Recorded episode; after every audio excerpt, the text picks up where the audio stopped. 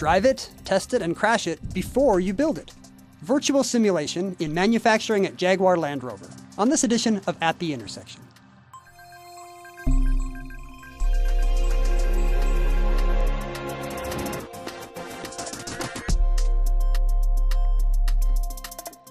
Welcome to where cloud meets big data. I'm Ken Jennings, your host for this new series. Big data has now started to revolutionize every sector of the global economy.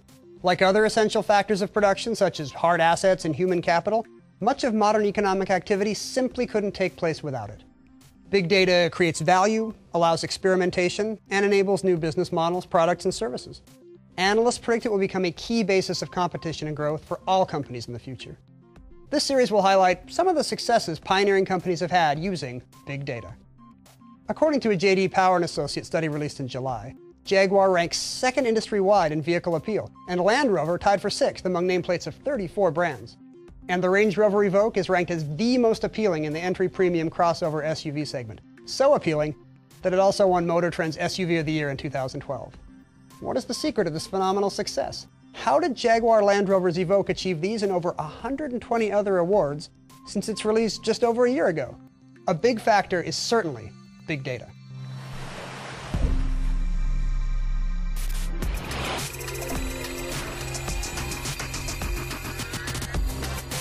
One of Evoque's great successes is that journey from concept to production without dilution. It was about putting design at the top of the agenda, but at the same time not to the detriment of the engineering. But it was a great belief that this design should not be constrained by the engineering, should not be constrained by the manufacturing. It had to work in harmony to create something that was truly desirable that people would want to buy. Jaguar Land Rover's highly successful Evoque, a winner of over 120 awards since it was introduced in 2011, epitomizes how virtual simulation is changing the automotive industry by helping integrate design and engineering. Given Land Rover's design director Gerry McGovern's unique design, the Range Rover Evoque represented a lot of challenges for the design and engineering teams. The dramatic roofline required innovative redesign of the structure and components under the back seat, and the weight and mileage requirements pushed aerodynamic and material design to new levels for the engineering teams. The actual product development process is incredibly complex. A lot of very talented designers and engineers are very capable that have to come together to make these things happen and technology is being used in order to make that process more efficient, quicker where it's appropriate, Traditional automotive manufacturing begins by carving clay models from the designer's drawings. Introduced in the 60s, computer aided design and computer aided engineering allowed manufacturers to cut time to market and reduce costs.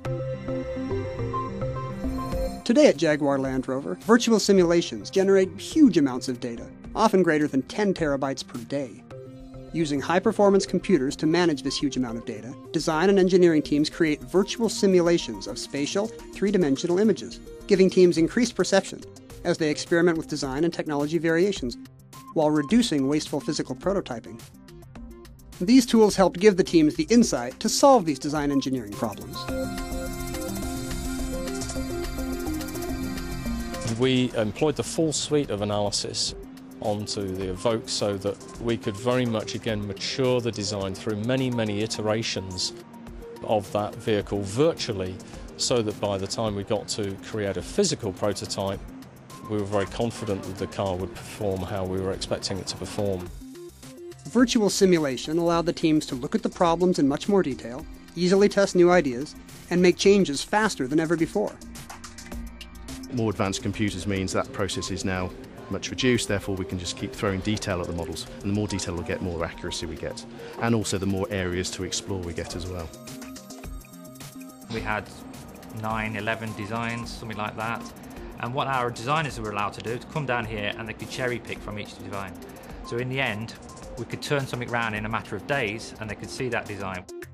The virtual simulation has changed the way engineers look at everything these days, from fluid dynamics to assembly planning. It's all, it's all on screens, multiple screens. What you typically see is engineers clustered around a screen. and it's become very much a visual science. So when we're talking NVH or crash, people are looking at structures collapsing, they're looking at things shaking. They can see the performance, and that's a language that's much more readily understood by others.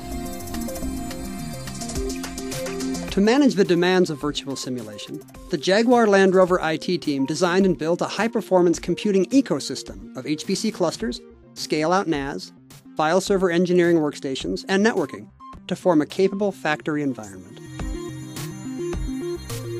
We're generating tens of terabytes of data. We're, we're, running a parallel file system of hundreds and hundreds of terabytes of data that is not, not only in place today, but gives us the scale out capability of the future, both from an, an I.O. perspective, but also from a pure storage perspective.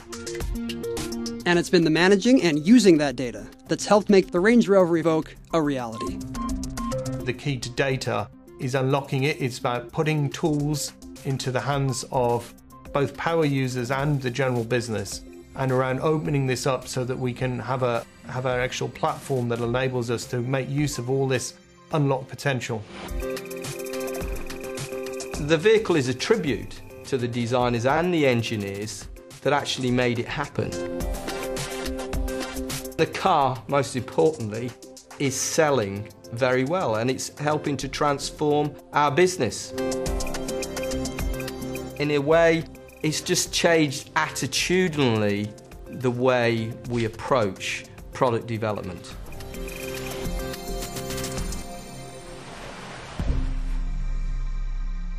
Joining me now, we have two industry experts, David Toohey and Tom Roloff, here to talk with us about big data. Thanks for joining us, guys. Thank you. Thank you. So it's really clear from that video that these guys made a huge change to how their company works. You know, to stay competitive, that was a big investment in big data, right? I mean, that's a gutsy move. How does that transformation take place in a company? No doubt. I think it's uh, you know, really interesting to see that they they step back from the process that they had originally. Right. This is the way we used to design a car for a long time. Right. That's this right. is a company with like we've done it many century times. Of history right? or something. We're we're a medium-sized uh, automotive company. We're competing with the big guys. We've got to come up with some advantage. The advantage they decided to come up with was we're going to integrate design, manufacturing, and engineering in a whole different way. We're going to create a collaborative environment, and when we do that we're going to be able to shrink the cycle time of the development process. We're going to iterate faster. We're going to have more options and more opportunities to answer and ask the same question and get better and better answers and build a better product at the end of that, right? And it's really interesting to see, you know, the, how the technology was key to unleashing exactly. that value. The exactly. technology transformation enabled them to get this great vision they wanted to have. Which happen. is, which is, I think, the exciting part, right? For for uh, the idea that it's the technology architecture that's enabling a new business process that's creating a better product. And, and that technology architecture is full of the kind of technologies that I think our two companies are bringing to the table nowadays, right? It's, it's the high compute capability that allows us to iterate and crank through all that data. It's the storage architecture technology that allows us to manage all that information in totally different ways, tens, maybe hundreds of terabytes over time. And, and frankly, I think you know, there's, there's unique things about our technologies that allow us to create those kind of information architectures. And it's the power of ID. You know, the, you know, this idea of industrial design has become such an important part of how people experience technology now. You know, it's amazing. Our, our phones are organic. You know, and so the idea of being able to get in there and, and, and feel the car virtually in a cost-effective way and iterate, change something structurally in the car, and get, immerse yourself again in that car uh, is just got to be you know uh, completely freeing experience for the design side of the house because yeah. yeah. you know the engineers on this car had to do some significant work just to make the back seats work. We're both tall guys, you know I'm 6'1", he's 6'3". We got to fit in the back seat of a car that's got that sloping roof. Significant amount of energy being yeah. spent, right? I would have loved the idea, right, of you and I going in there to seeing a model, rotating it around, and being like, "Look in there." That's what I'm talking about. Yeah. Right? That's the part you got to go help me engineer differently, or manufacture differently, or design differently. Right? I mean, th those are those would be fantastic things to go be able to. And you know it's cool because it's a cave. It's the virtual yeah. reality yeah, cave. Yeah, it's not a room. It's a cave. Like Batman has a cave.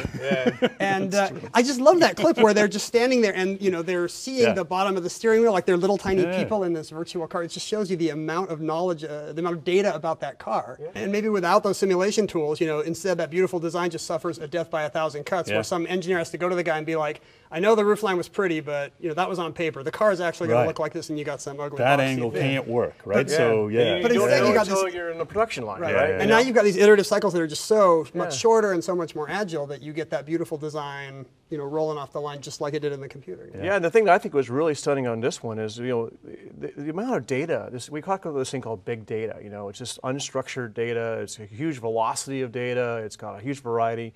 Harnessing that and turning that into a simulation and, and, and, and delivery is one thing, but also the idea of running engineering studies against it so they could like do the computational fluid dynamics, which is super geeky, but it's basically running air over the car to you make could, sure you, you don't saw have, the little dots going over the roof. No really weird vibrations. So not only do they capture the whole car virtually, but they can actually you know crash the car and simulate airflow over the car virtually.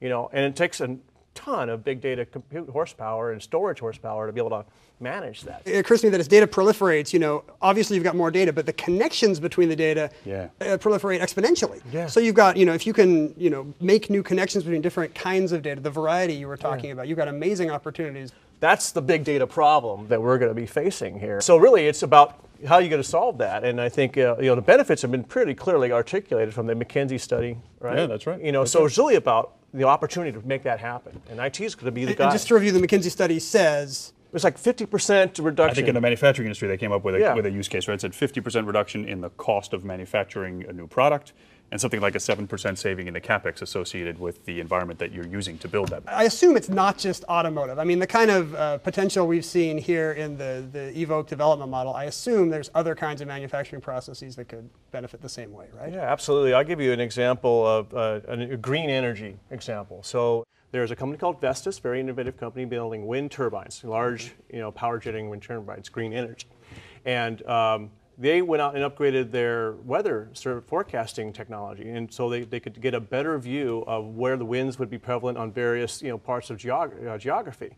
Uh, because the idea is when you're buying one of these wind turbines, you want it to be windy.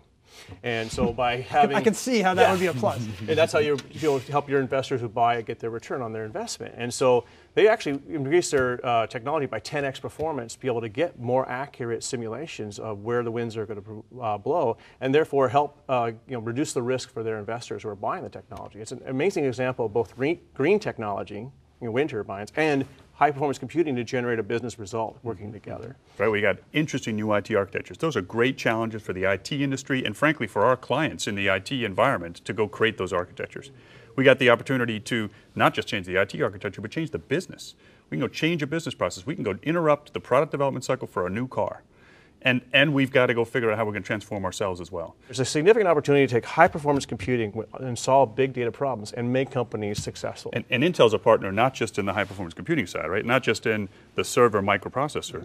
That microprocessor is also in our, in our Isilon box, right? It's actually the heart of the way that we do some of the things we do in our storage architecture as well. A lot of people don't know that we're actually in networking and storage. So uh, through great help from companies like EMC, we're actually at about 80% right now of the world's external storage systems, yeah. right? And again, it's because intelligence, in, you know, and new architectures like the Isilon scale-out architecture take great advantage of the processor performance.